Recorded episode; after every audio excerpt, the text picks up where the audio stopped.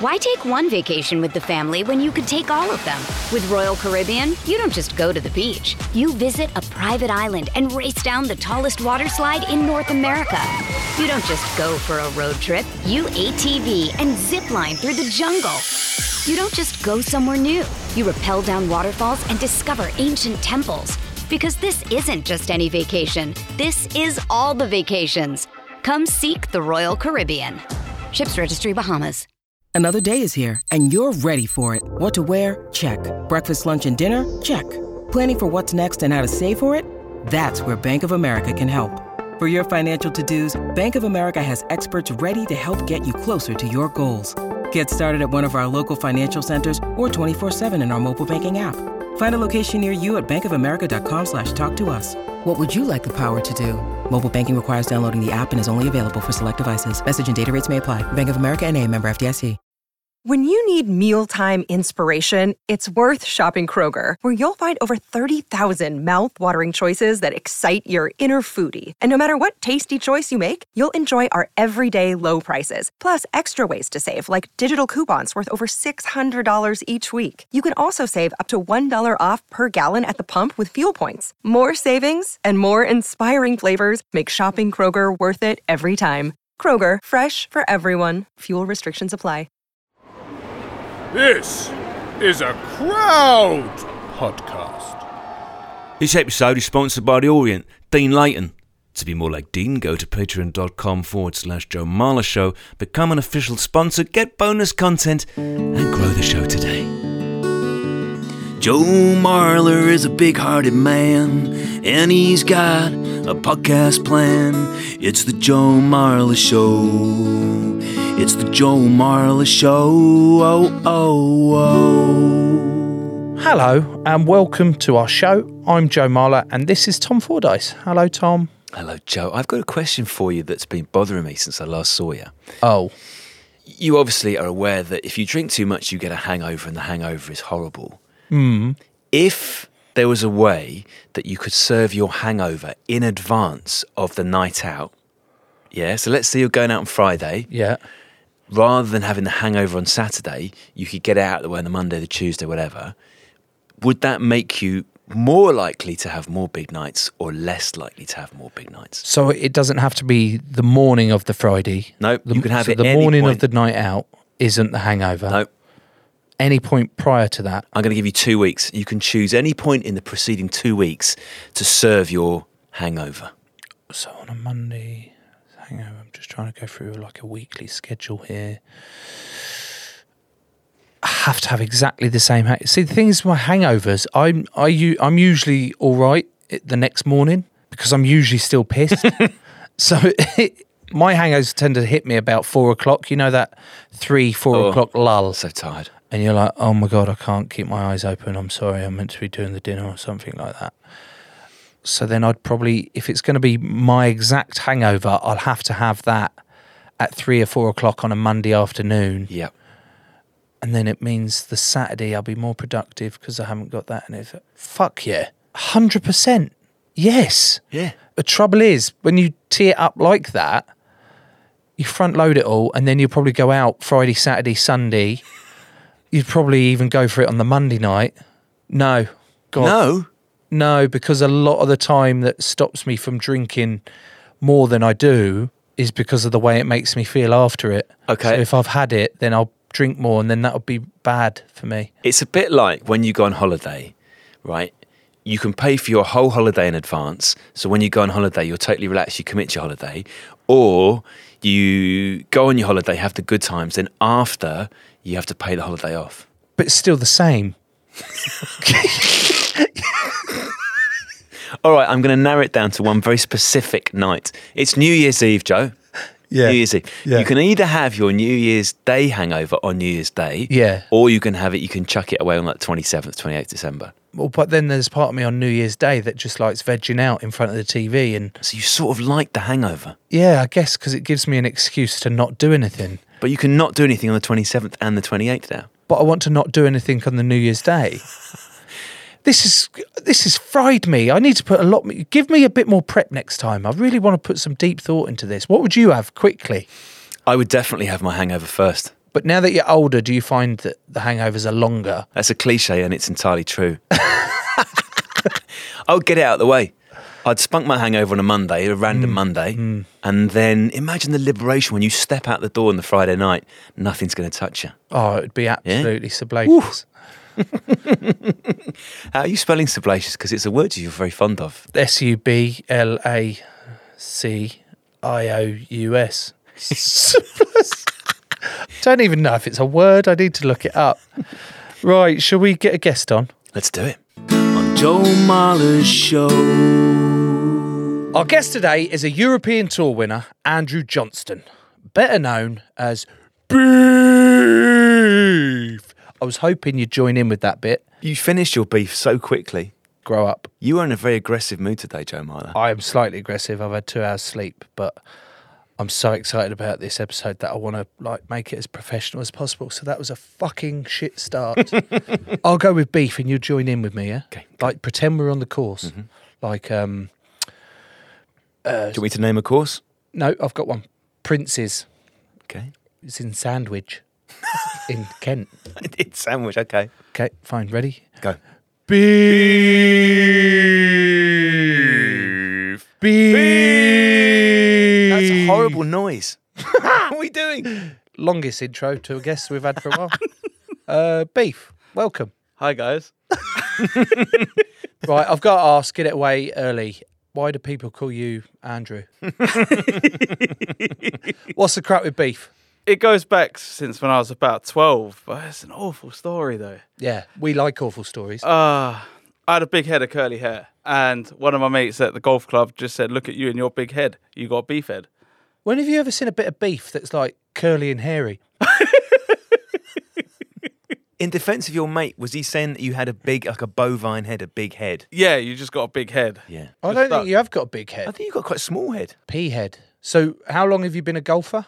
Professionally Yeah, or professionally. 2009? That just gave me the year. Four, this is, yeah, 14. It's not that hard. 13 years. 13 years. Yeah. Not that hard. We're both struggling to fucking answer it. Yeah, well, I didn't think I was going to come so- on here and have a maths test. For 13 years, you've been known as beef in the professional golf world. How would you feel about right here, right now, maybe changing that to P? Can you shout P? P. It's pretty similar, Similar really. to beef, Yeah. minus the f. Yeah, the Yeah. poof. f- Would P be less intimidating for your rivals? Beef. What I've done there is mix P and beef. So you keep your masculinity, but we're showing a slightly more feminine side to you and that you love vegetables as much as you love meat. You'll think about it. I get it. Are, are you spelling that like P E A F or P E E F? It's your name, mate. You you choose. Absolutely fine. Right, this episode's about golfers. Beef, what's your favourite club and shot, please? I like giving the driver a hit. Give, us a it driver snap. noise. that was like a gun. or a spaceship taking off. Yeah, Fuck, you are good at golf. yeah, that's what you've got to do when you practice. uh, Take a, More golfers should make noises as they drive. do you think that should be like a requirement? Yeah, first tee, you have to make a noise as you drive. Nino, Nino. right, let's actually go back to the very basics. Let's pretend someone listening to this hasn't got a clue what golf is. Never heard of it. How would you best describe what golf is? It's a sport. I'd start there. Good, mm-hmm. like it. S- Strong start. It's a sport where you play 18 different holes and you have to basically get a white golf ball with golf clubs that you use to hit the white ball, get it all the way down every hole, get the ball into the hole. Golf's hard to explain.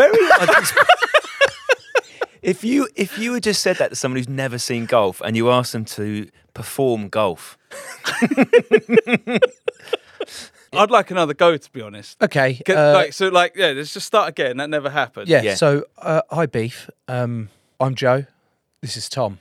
and we do, we've never heard of golf. I don't, what- is this golf? Golf? what is what is golf? Um, can you explain to us what this sport is? It's a game where you have clubs where you've got to hit a little ball into a hole, and there's 18 holes, and you have to try and get it round the golf course in as little shots as possible. how far away are these holes? It could vary from 100 yards to 500 yards. Okay, and- and what what do I wear doing this? You have to wear what a collared t-shirt. Why uh, why do I have to wear collared? T- I haven't got any collared t-shirts. This is the problem we're having with golf at the moment. Oh, okay. Let's okay. we- We'll accept your second explanation of what golf is. You don't strike me as someone who's stereotypically a golfer. Just realised I was shit at everything else. Football, you'd end up in goal. Rugby, didn't want to get tackled. Tennis, shit. I'm never gonna do like a triple jump, am I, or a high jump? So yeah, I ruled that out straight away before trying it. I would actually pay a lot of money to see you enter a triple jump competition now. Do you fancy your chances? I think me and you should do a triple jump competition. Superb idea. Um, let's get into the etiquette bit then. Dress code in golf. Give me an insight as to what that is. golf shoes I'd start off with. Chinos, type of chinos, and a collared shirt. That's usually like the dress code. What about shorts? Yeah, you can wear shorts. Chino, like tailored shorts, I'd say. Why collar to my shirt? God knows. Honestly, I, honestly, I don't know.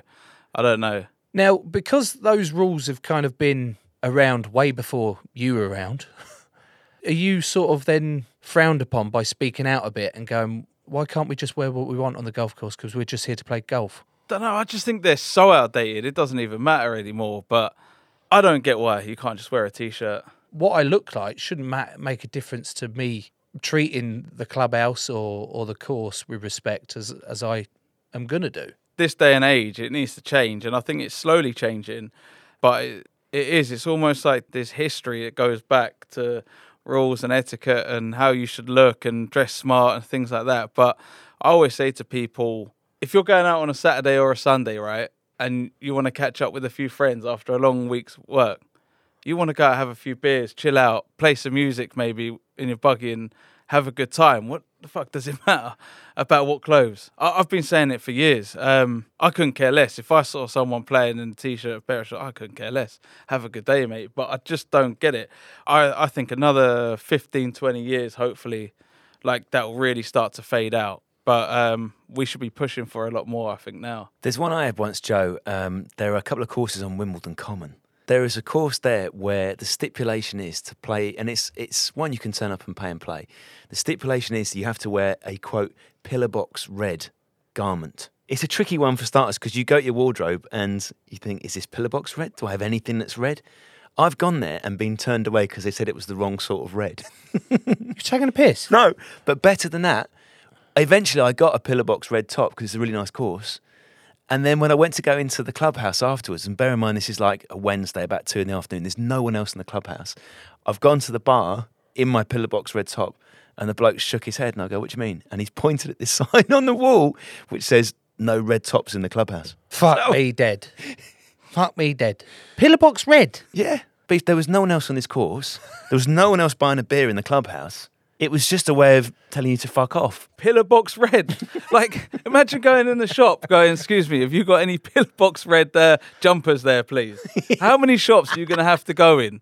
I don't think I'd find one on Amazon for fuck's sake. Trainers are the one, as I always said. What drives me nuts in golf clubs is you're playing in the middle of winter, right? You got your golf shoes on, waterproofs, caked in mud, and you can go in the bar and have a pint.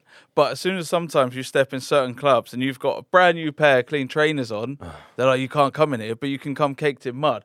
That's the one that drives me insane. You can't go in the clubhouse in trainers. Some places you can't. Some places.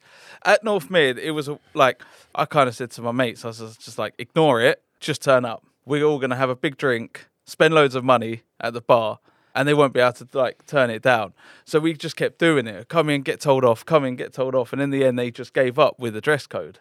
That was one of two problems. The one that really got me was the chef at the time at North Mid kept filling up the Heinz bottles with that vinegary tomato ketchup Oh, whoa, whoa, whoa, whoa, whoa.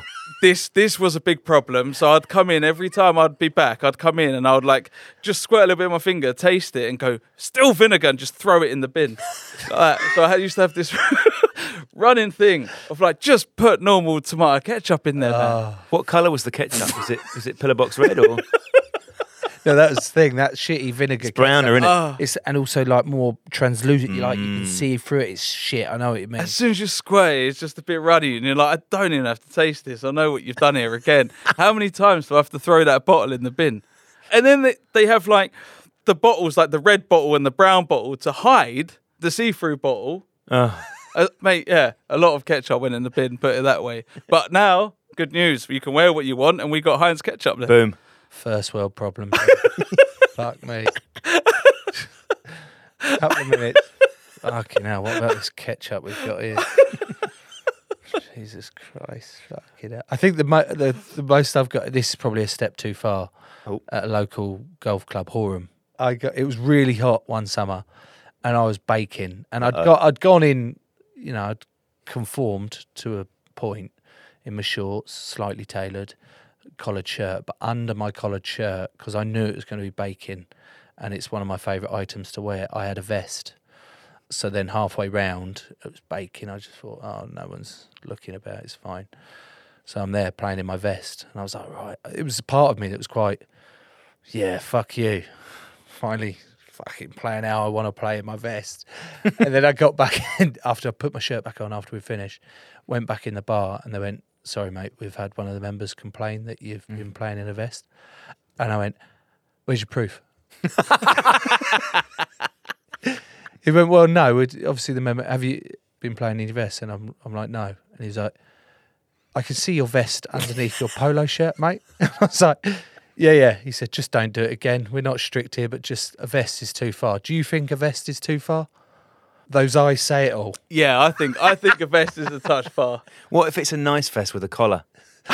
Oh, there's a new bit of kit. Yeah. Collared vest? yeah. vest. I think I think if you got a collar in your vest, you there'll be a good argument in a lot of places. Yeah, because Yeah. it's always just like, oh, collared shirt or a collared top.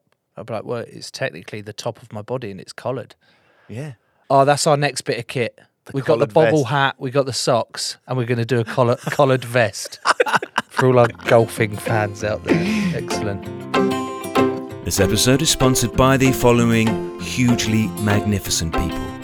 The locksmith Jordan Blaylock, Ryan Youngman, oh, there's no need to fill down, Queen Victoria, Grace Lopez, you're a wizard, Harry, Hoxley, John Donger Harrowing, Dan Burns, Claire Paul, Maggie Vidovitz, Tender loving Sean Carey.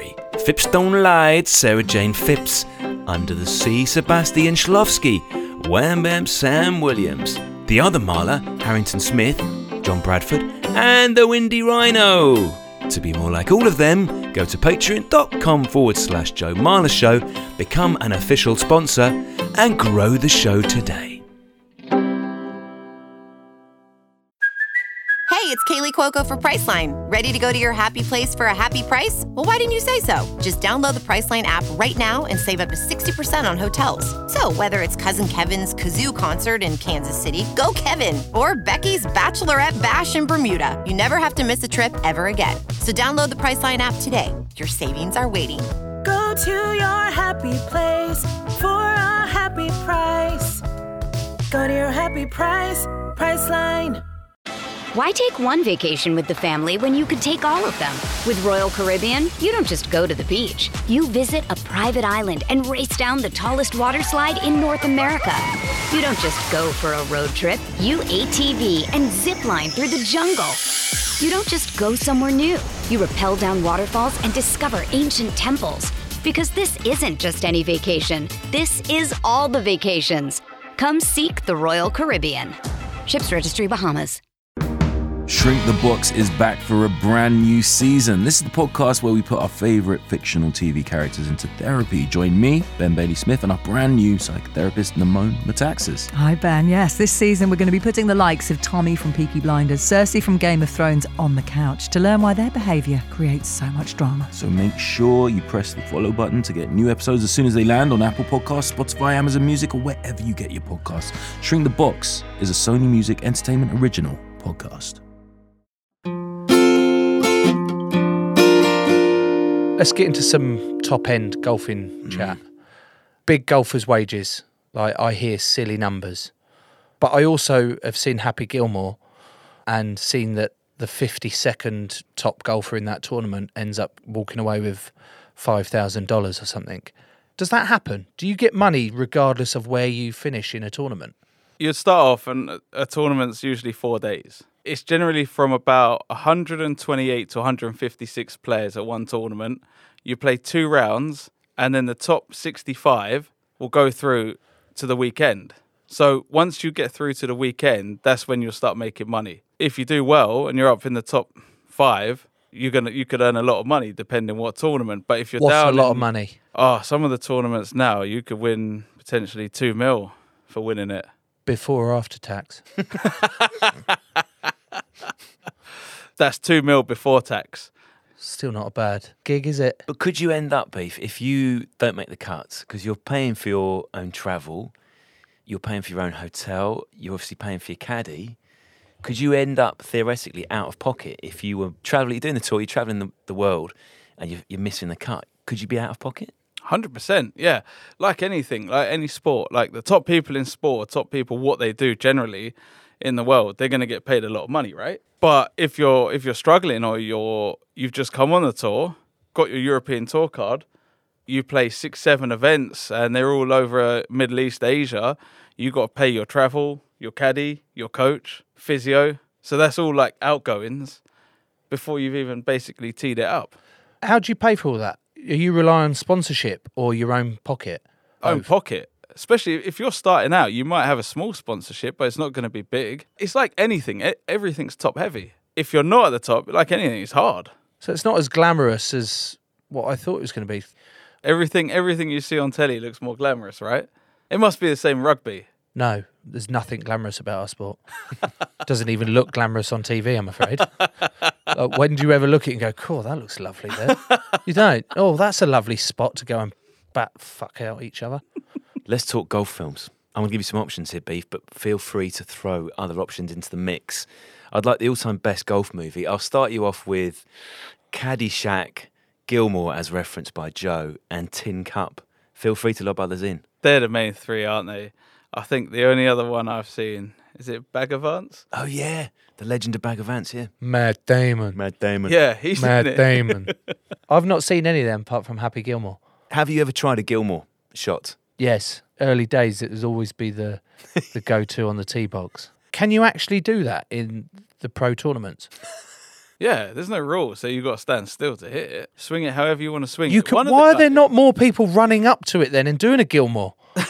It's so hard to do. Oh. One of the guys, uh, Harrington, did it. One where he'd kind of like step back slightly, not And like step a full, into it. not like a full Happy Gilmore where like you take like two big like strides and hit it, but he would like step into it to try and gain more distance. And he was onto like the whole distance thing. 10 years ago, 15 years ago, before like Bryson and Yeah. all the guys hitting it What now. do you mean he was on to the whole distance thing? So golf has gone into this world now where there's a big focus on hitting it really far. It's a bit cocks on the table, this, isn't it? Their theory is the closer you are to the hole after one shot, Just get the wedge out. yeah, you get the wedge out. But yeah, it, de- it definitely comes at a price because you can hit it that far, but you still got to hit it straight. Do you see that as work or do you still see it as this is something I, I started doing when I was young and I love it? But has it become something that's, oh, I need to pay the bills now? When you're at home, and obviously, yeah, you've got to put the time in, practice, like anything, you feel like work. And sometimes travel, being on the road all the time. But once you're at a tournament and you've got a crowd, you've got the buzz there, it's the best thing in the world. Like having that buzz, you never get adrenaline like it. And I think everyone, once they finish, they, they miss that buzz of playing. The adrenaline's amazing. Is it ruthless at tournaments, like with other players? because it's a single sport, it's just quite different. Everyone just does their thing. You don't need to be horrible or rude to anyone, but you've got your routine, you've got yours, I've got mine. So it's like you don't really speak to many people because you're going through like your routines and stuff like that. So it's just quite a single sport. That's the one thing I'd like. I really want to play like a Ryder Cup because that's the only team environment, and I think I- I'd, I'd love the team environment. I love it. Do you ever feel like you're playing against other people or are you playing yourself? Because you ultimately you're just trying to get the best score possible. So it's irrelevant whether who else is on the course or do you take notice of that? I'd say it only comes down to like when you're playing against someone, it's probably on the last day, probably the last like nine holes, six holes. If you're both close to the lead, now you're trying to beat someone because what's happened in the last three and a half days doesn't really matter. Right, I know if I beat you from here on in, I'm going to win the tournament, and that's where it gets, it kind of changes. Do you use any sort of techniques when it does go head to head. Then because I'll play my mate Sean and I can fucking get in his head. Sean the Bandit actually, but I can get in his head like that when it comes down to like the last couple of holes and we're neck and neck or something. But I do things like I'll fart just before his his his tee shot, or way before as he's doing his his prep. I'll be like, go the opposite, be really complimentary, and be like, "All the best, you baldy fuck."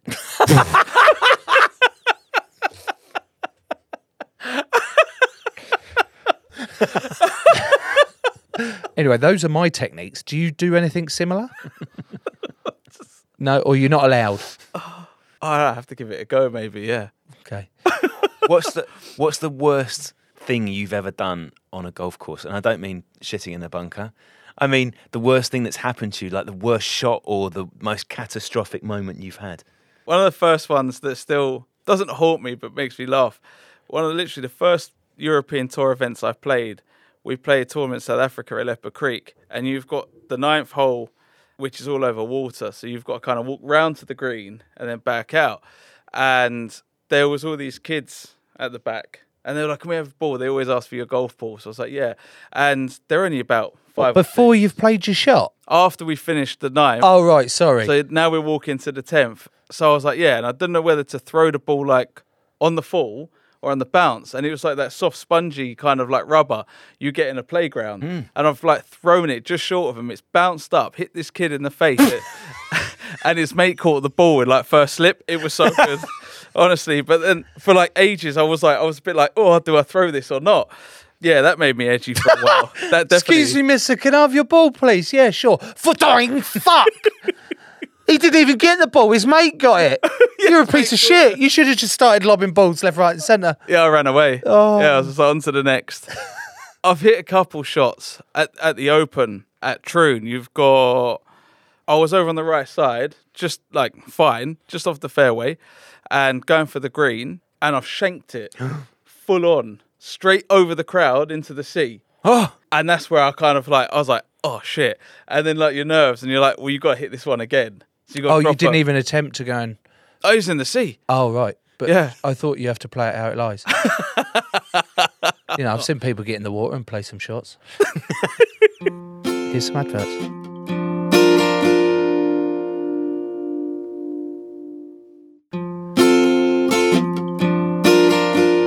We're welcoming to the first tee beef. Beef. welcome, please welcome to the first tee, Mr. Andrew Johnston. Um, beef, would you like to have a go? Not really.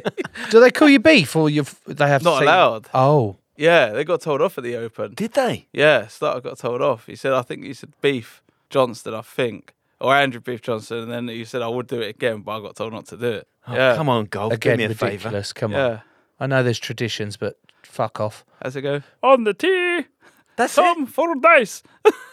That was the best, I think. no, that sounded a bit like Minions, geezer. a bit of Gru. Yeah, a bit of Gru in there, yeah. On that tee, we have Andrew Beef Johnston. Welcome to South Africa. Please, Mr. Beef, would you refrain from chucking golf balls at the children of my country? Motherfucker. that's what that, that's what you do, definitely. Uh, we're of similar age. Uh, growing up, I used to love EA Sports. It's in the game. I used to fucking love playing golf on the PlayStation. And Tiger Line is what I'd always get. You know, where you get the heartbeat and it gives you, you can press circle, hold circle, and it gives you the perfect place where you've got to put it, and it gives it Tiger Line straight there. Tiger Woods was wonderful. Even now, if you start looking back at some of his records, the man's a freak. Yeah. He's a freak. It's insane. Like to win a tournament or two tournaments in a season's mad. But when you're talking a guy who won like seven tournaments in a row, it's ridiculous. So yeah, obviously as a kid growing up, watching him and change golf. So yeah, he he's up there. One that goes back even further, I remember, was Chi Chi Rodriguez. And he always used to do this thing if he hold a putt, he'd go across the green like pretending to have a sword fight. Oh, that's nice. and then like like a bit like Jimenez does. Oh, and then like but- puts the sword in. Yeah, like Sheaths that. his Is that cigar guy? yeah, yeah, with yeah, the yeah. warm up with his knees. Yeah, Oh, and the fabulous hair. fabulous hair. Oh, he's wonderful. I think he's eighty percent rubber. He's the most flexible man I've ever seen. Like, so they have like the gym truck that goes round on all the tournaments. So When you someone- say gym truck, like it's a portable gym. yeah, yeah, yeah, What, they literally just drive like it to like a physio weight. Oh, truck. okay. Yeah. And they have a big squat rack in there. And one day I was in there and I was like warming up. And obviously someone had been doing some squats, the bar was up quite high, and he come in there and he took his shoes off and he kind of looked at it and I was like, What's he gonna do here? Just popped his legs straight up there like that and started stretching and I was like, What the I was like, This is insane. And then I just started to watch him stretch. He's he's the most flexible man you ever see. How old is he? Mid fifties? Yeah, he's knocking on. He's wonderful. I just love his his aura. Just around that when he's warming up, he's got his like three clubs or something he holds all together, and he's practicing his swing with these three clubs at once, and then the cigars in his mouth, and he just looks like someone that I'd want to sleep with. There's a good story about him as well at Augusta. So someone played, come in and he's sitting in the locker room and he's I think he's having a cigar. He's got a glass of red wine there. So the guy's come in, sat down, and he's like, "How'd you get on today?" And he was like, "I haven't played yet. I'm out in a couple of hours." And he was there having a glass of wine before he teed off. It's just loosening up. He's wicked. Yeah. Joe, how would you say his full name if you were Spanish? Miguel Angel Jimenez. Jimenez. Jimenez. Jimenez. You got to flesh. You got to phlegm it out a bit. Miguel Angel Jimenez. He's gone French. it was up- up until the fourth go, you were fine. It's my favourite anyway. So you've met him, yeah? He's wonderful. Have you actually met Tiger? Once. And what's he like?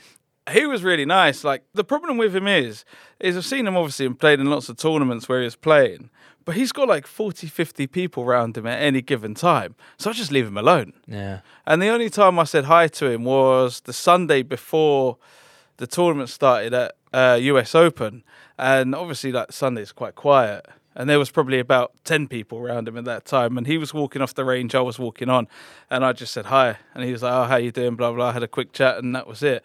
But like, a lot of the players asking for photos and stuff. like that. Players the players do. What? Yeah, yeah, some players do, and I was like, man, I'm just gonna leave this guy alone because it's probably the last thing he wants is a player asking for a photo and stuff like that.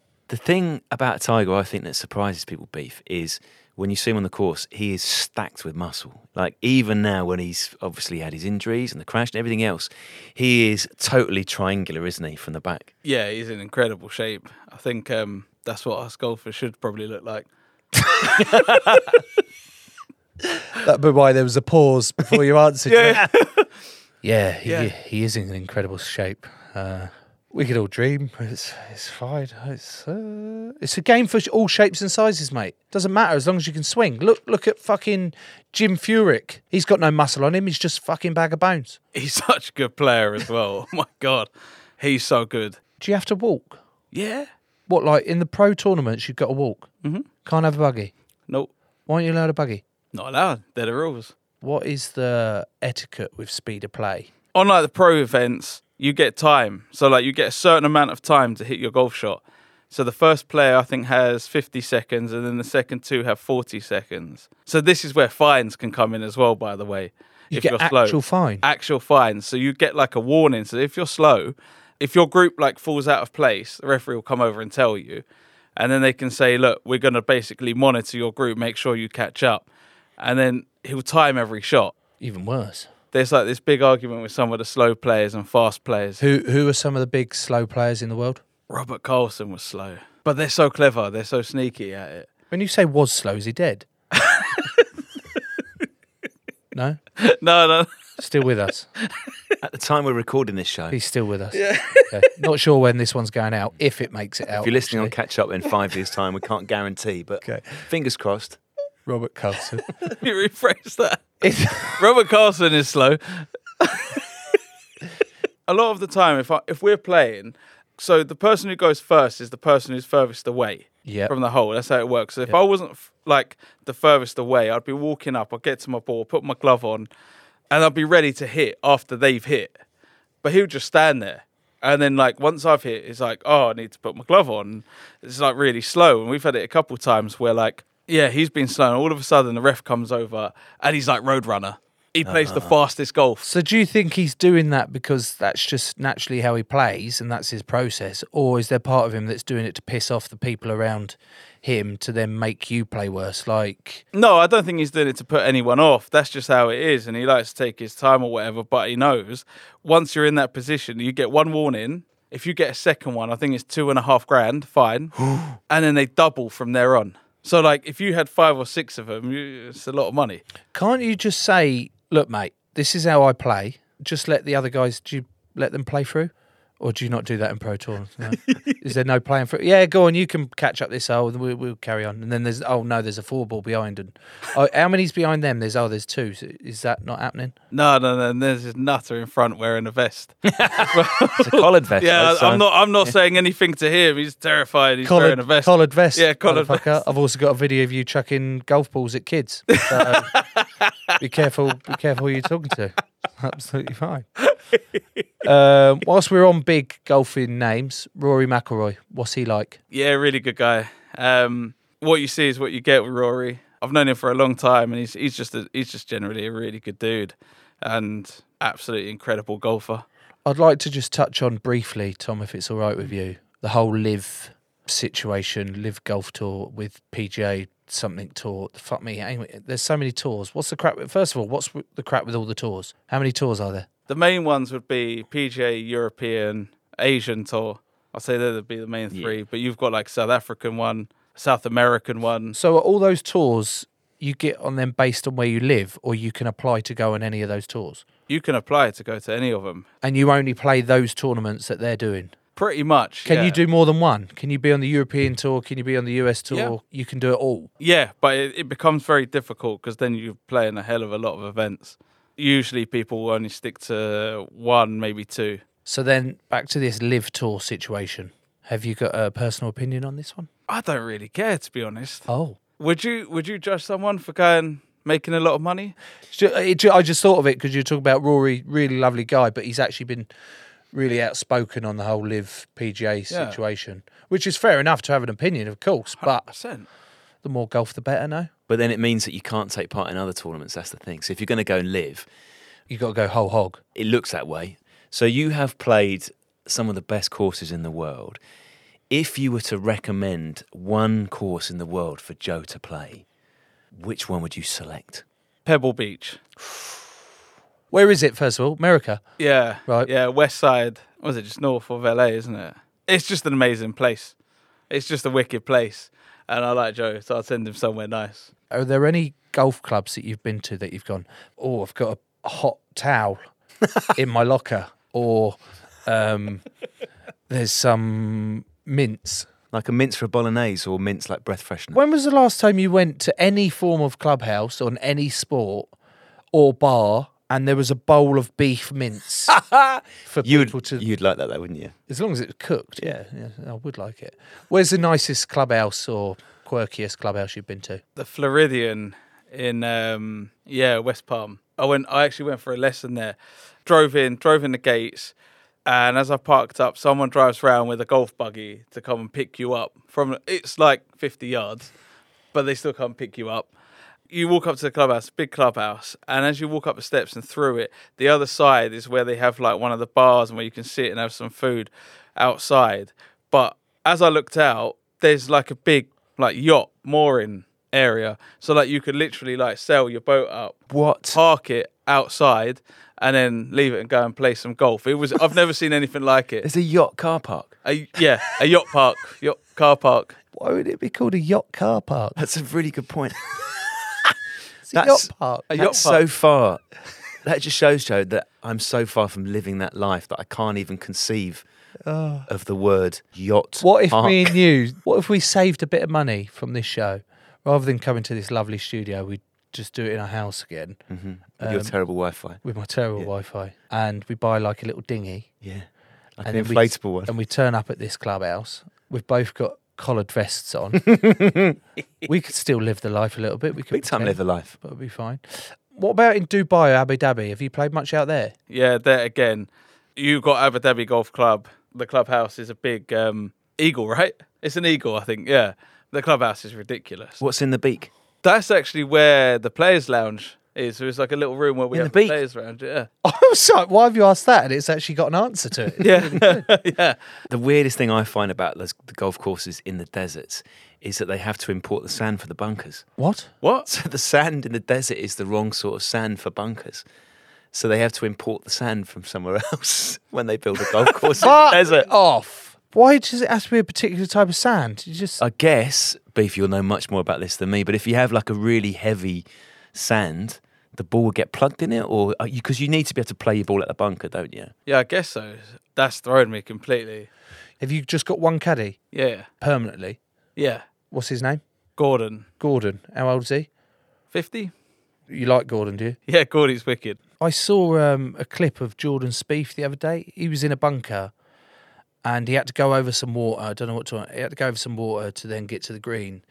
And his caddy has said to him, "Look, mate, take the eight iron or whatever and just play it out there, get it on the fairway, and then we'll go thing it." And then Jordan Spieth's like, "Nah, I think I can get it. I think if I aim over there and where the wind's going, all that lot." I think I've got it. No, I think, and he's like, well, you know, I'm, I, I think it's best to do this. And it's a fine level, isn't it, between going, I think you're going to be wrong, but you're the golfer ultimately, aren't you? And it's your choice. And then Jordan was like, look, it's on me. This is on me. I'm just going to take this and thingy. And he was like, yeah, cool, no worries. And then he's fucking nailed this bunker shot straight into the water. and you could see the clip goes back to the caddy, sort of like, fucking told you so. that moment. Or you could have the other moment where the caddy said, do this, and then it's completely wrong. It fires off, hits a kid in the background in the eye, and something like that. That must be such pressure as a caddy. Do you remember there was Ian Woosnam had a caddy, I think, at the 2000 Open, and he had too many clubs in his bag. His caddy just looked in his bag and went, "Oh, What's the limit? How many? Fourteen. Right, okay. If you could have, if you're only allowed four clubs. no, one club." No, All right, your question. Thought we'd speed it up. You're only allowed three clubs. Speed golf. Me and you, we're going around uh, East Sussex National, but we're we're jogging. For some reason, fuck knows why, we're jogging around this thing, and we're only allowed three clubs. What clubs are you choosing? Driver, seven iron, and a putter. That's why you've got to ask one club. Okay. so we've we're doing speed golf. We're jogging around the course. You're only allowed to choose one club. What's the one club you're going to play those whole 18 holes? Six iron. Really? Yeah. I'm thinking more five. Yeah. Do you find beef because golf is one of those sports that is beloved by celebrities? A lot of celebrities play golf. Mate, some of the celebrities play more than us. Who's the best that you've seen? Tim Henman. Oh yeah, he is really good. It's Yeah. not really fair, though, is it? It's essentially the same sport, isn't it? Tennis and golf. Yeah, because you've got a bat or a racket with a ball, and you've got a stick with a ball, and you can play it on grass. Very similar sport. So he's bound to be good at it. Who else have you seen from the celebrity world apart from Tim Henman? Justin Timberlake. That was Michael. Right, we've talked a lot of nonsense We about golf or sort of golf themed, but we've got a legit pro European Tour winning golfer. Where was it in Spain? Yeah. Español. Es- Español. no. Eh, uno, dos, tres. You have to ask all all supplementary questions about Beef's win at the 2016 Spanish Open in a Spanish accent. Eh, Biffy. what was it like to win the tour with the, win the tournament in Español, Español in 2016? I suddenly feel like I'm in an episode of Narcos. Or Yeah. Yeah, that's right. That's where I get it from. that's where I get my best. That's where I get it. what was it like to win uh, that? What was the feeling like uh, to win? as good as that, was it? Oh, okay. Fuck. Okay, I'll ask it normally then. What was it like winning back in 2016? Actually winning, coming top of that tournament. Oh, obviously amazing. Um, it's something you dream of like whole career. How did you celebrate? I got hammered. Did you? Brilliant. Battered. Yeah, absolutely hammered. So I couldn't get back to London that night. Shame. It was a shame, but all my mates said, "Look, don't worry about it. We'll have a party next weekend." And we ended up having a fancy dress party, like a Spanish fancy dress Yes. party, which was just epic. But I was like, the whole week, I was like panicking, thinking like, "What can I go as fancy dress? Everyone's going to turn up, maybe in the same things." Matadors. Yeah, I, I found um, a pinata suit, like this big colourful pinata thing. I was like, no one's going as that. Was it a horsey pinata? I don't really know. I was worried about people coming up and like smacking me, but um, I, I couldn't believe like when you have to do an interview after you win, like your emotions are like sideways, they're everywhere, and they ask you what what do you want to do? What's the first thing you want to do? And I just said I want to go back see my mates and get hammered, and it went like everywhere, and I just didn't see why it was such a big deal. That's the whole like, point, isn't it? You, Yeah. You do that for that winning moment to then have those memories to just go and enjoy it. Yeah, Did you get a trophy? yeah. Because don't golf like come up with some really weird trophies for weird tournaments? Was it a normal? Was it like a bull scrotum? I'm thinking Spanish. What else could it be? Like a giant tomato? what was the trophy like? just normal trophy that oh. you could fill a lot of beer in it and drink out of it. So it was perfect, to be honest. Beef, um, Joe and I have massively enjoyed talking to you about golf. The good thing is we can continue to hear you talking about golf because you have a podcast of your very own. Yeah. Oh my god, it's exciting. Me and uh, John Robins are currently building our dream golf club, Beef's Golf Club. Wow. So this is going to be the biggest golf club in the entire universe ever. It's huge. It's the biggest golf club ever made. I've got a couple of points on this. When did we start our show, Tom? September 2020 A ish. couple, couple of years ago. And you and Steve asked me to come up with 10 guests that you want to talk to. And on that list was um, Beef. That was two, two and a bit years ago. Yeah. And in those two and a bit years, there was no sight of Beef coming on the show.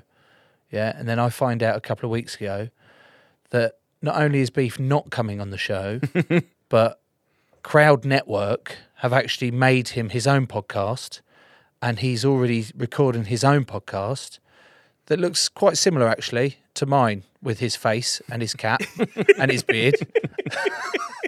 not only have you not got him on our show, you've managed to create him his own podcast. What the bloody hell's going on here? I remember this conversation as well, Joe, and you said to me and Steve, "Don't worry, I chat to Beef on social media. I'll get Beef on." And I think Beef pied you from that moment onwards. Several times actually. That's absolutely fine. Luckily, uh, there was part of me that went, "Oh well, just out of protest, I'm not going to listen to his podcast. I'm not going to do it." I couldn't not actually. I had to listen to it, and it is wonderful. It's so much fun. Listen, you and John are just chalk and cheese. And that's what I love the most about it. Like the chalk and cheese of like the amateur golfer with the pro golfer and the stories that you come out with is brilliant. I absolutely love listening to it. he's he's wicked. He's so funny on it, and like to have that balance of yeah, someone who's playing amateur golf all the time, and then like the differences from amateur pro, obviously huge.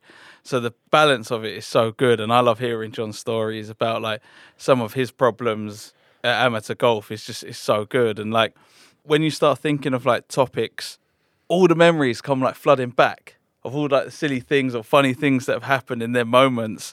And do you know what? It's been so much fun recording it. It's been so much fun. I look forward to like every episode uh, we're recording. You're a few episodes in already, so what are some of the features of this world's great? The world's greatest golf course in the universe created by Beef Johnston and welcome to the tee, John Robins.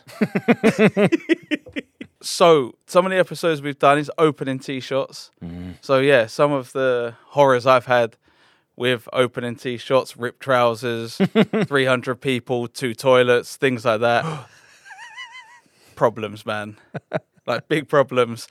We've had we've had an episode on caddies with um, Billy Foster on talking. He caddied obviously for Seve for Tiger as well. So like picking his brains.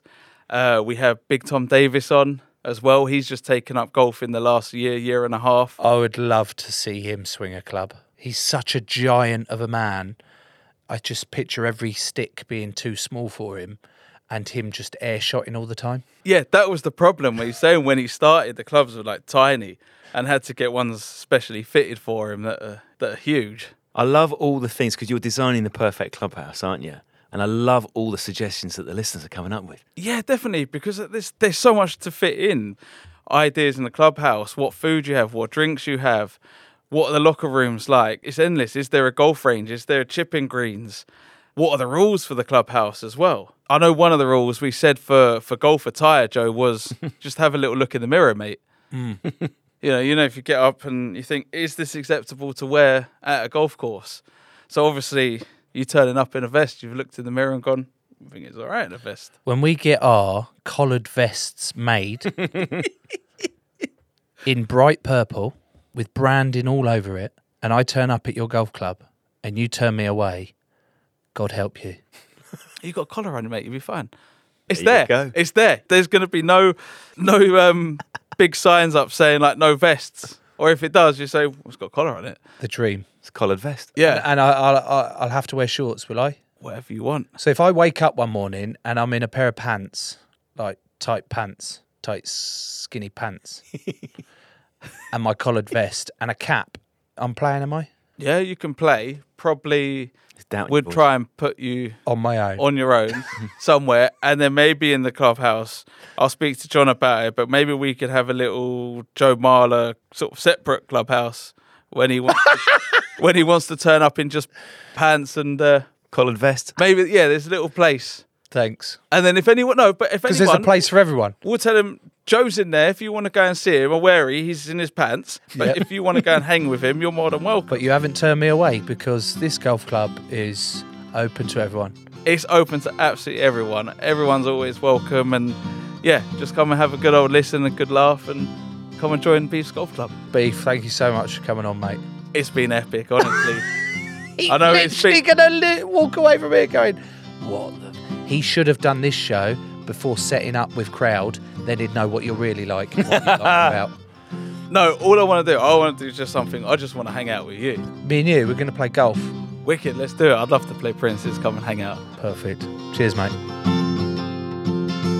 Peef. Beef. No, peef. Beef. Did he? Did we get him to agree to peef Not or fully. peahead? Not fully. I think he was being polite, but actually likes beef. There was part of his eyes that went a little bit like angry and slightly wonky when I said, "Can we change your name to Peahead?" I thought, oh, "I've lost him early doors." If you had to have a nickname uh, based on a meat, which meat would you choose? I would be the. Do we try some out on you? Pork, veal, Oh no, mutton, pigeon. pigeon. I'd be pigeon. It'd be a pigeon. I loved beef. Pigeon and beef are going to do something together. The pigeon and beef show. it's like a Victorian pie. Oh yeah. Joe, I'm going to tell you about a brand new podcast called World Corrupt. This features political podcast Tommy Vietor and broadcaster Roger Bennett. Their podcast, Joe, sees them delve into the ethical side of the forthcoming Football World Cup in Qatar. So, obviously, this is a massive sporting event, but it's different because it's a tournament that got awarded through bribery. The whole infrastructure thing is built with migrant labour. There's a reported six and a half thousand people who died in the process. It is not the normal sort of World Cup. New episodes of World Corrupt will drop every Saturday. Listen wherever you get your podcasts. Cool. I like the sound of that one. Who's on our next show, please? Joe, we will be joined by an osteopath. Osteopath. Do we know what an osteopath is? Sure, it's not osteopath. Next week, we'll be joined by an osteopath. Goodbye. Crowd Network, a place where you belong.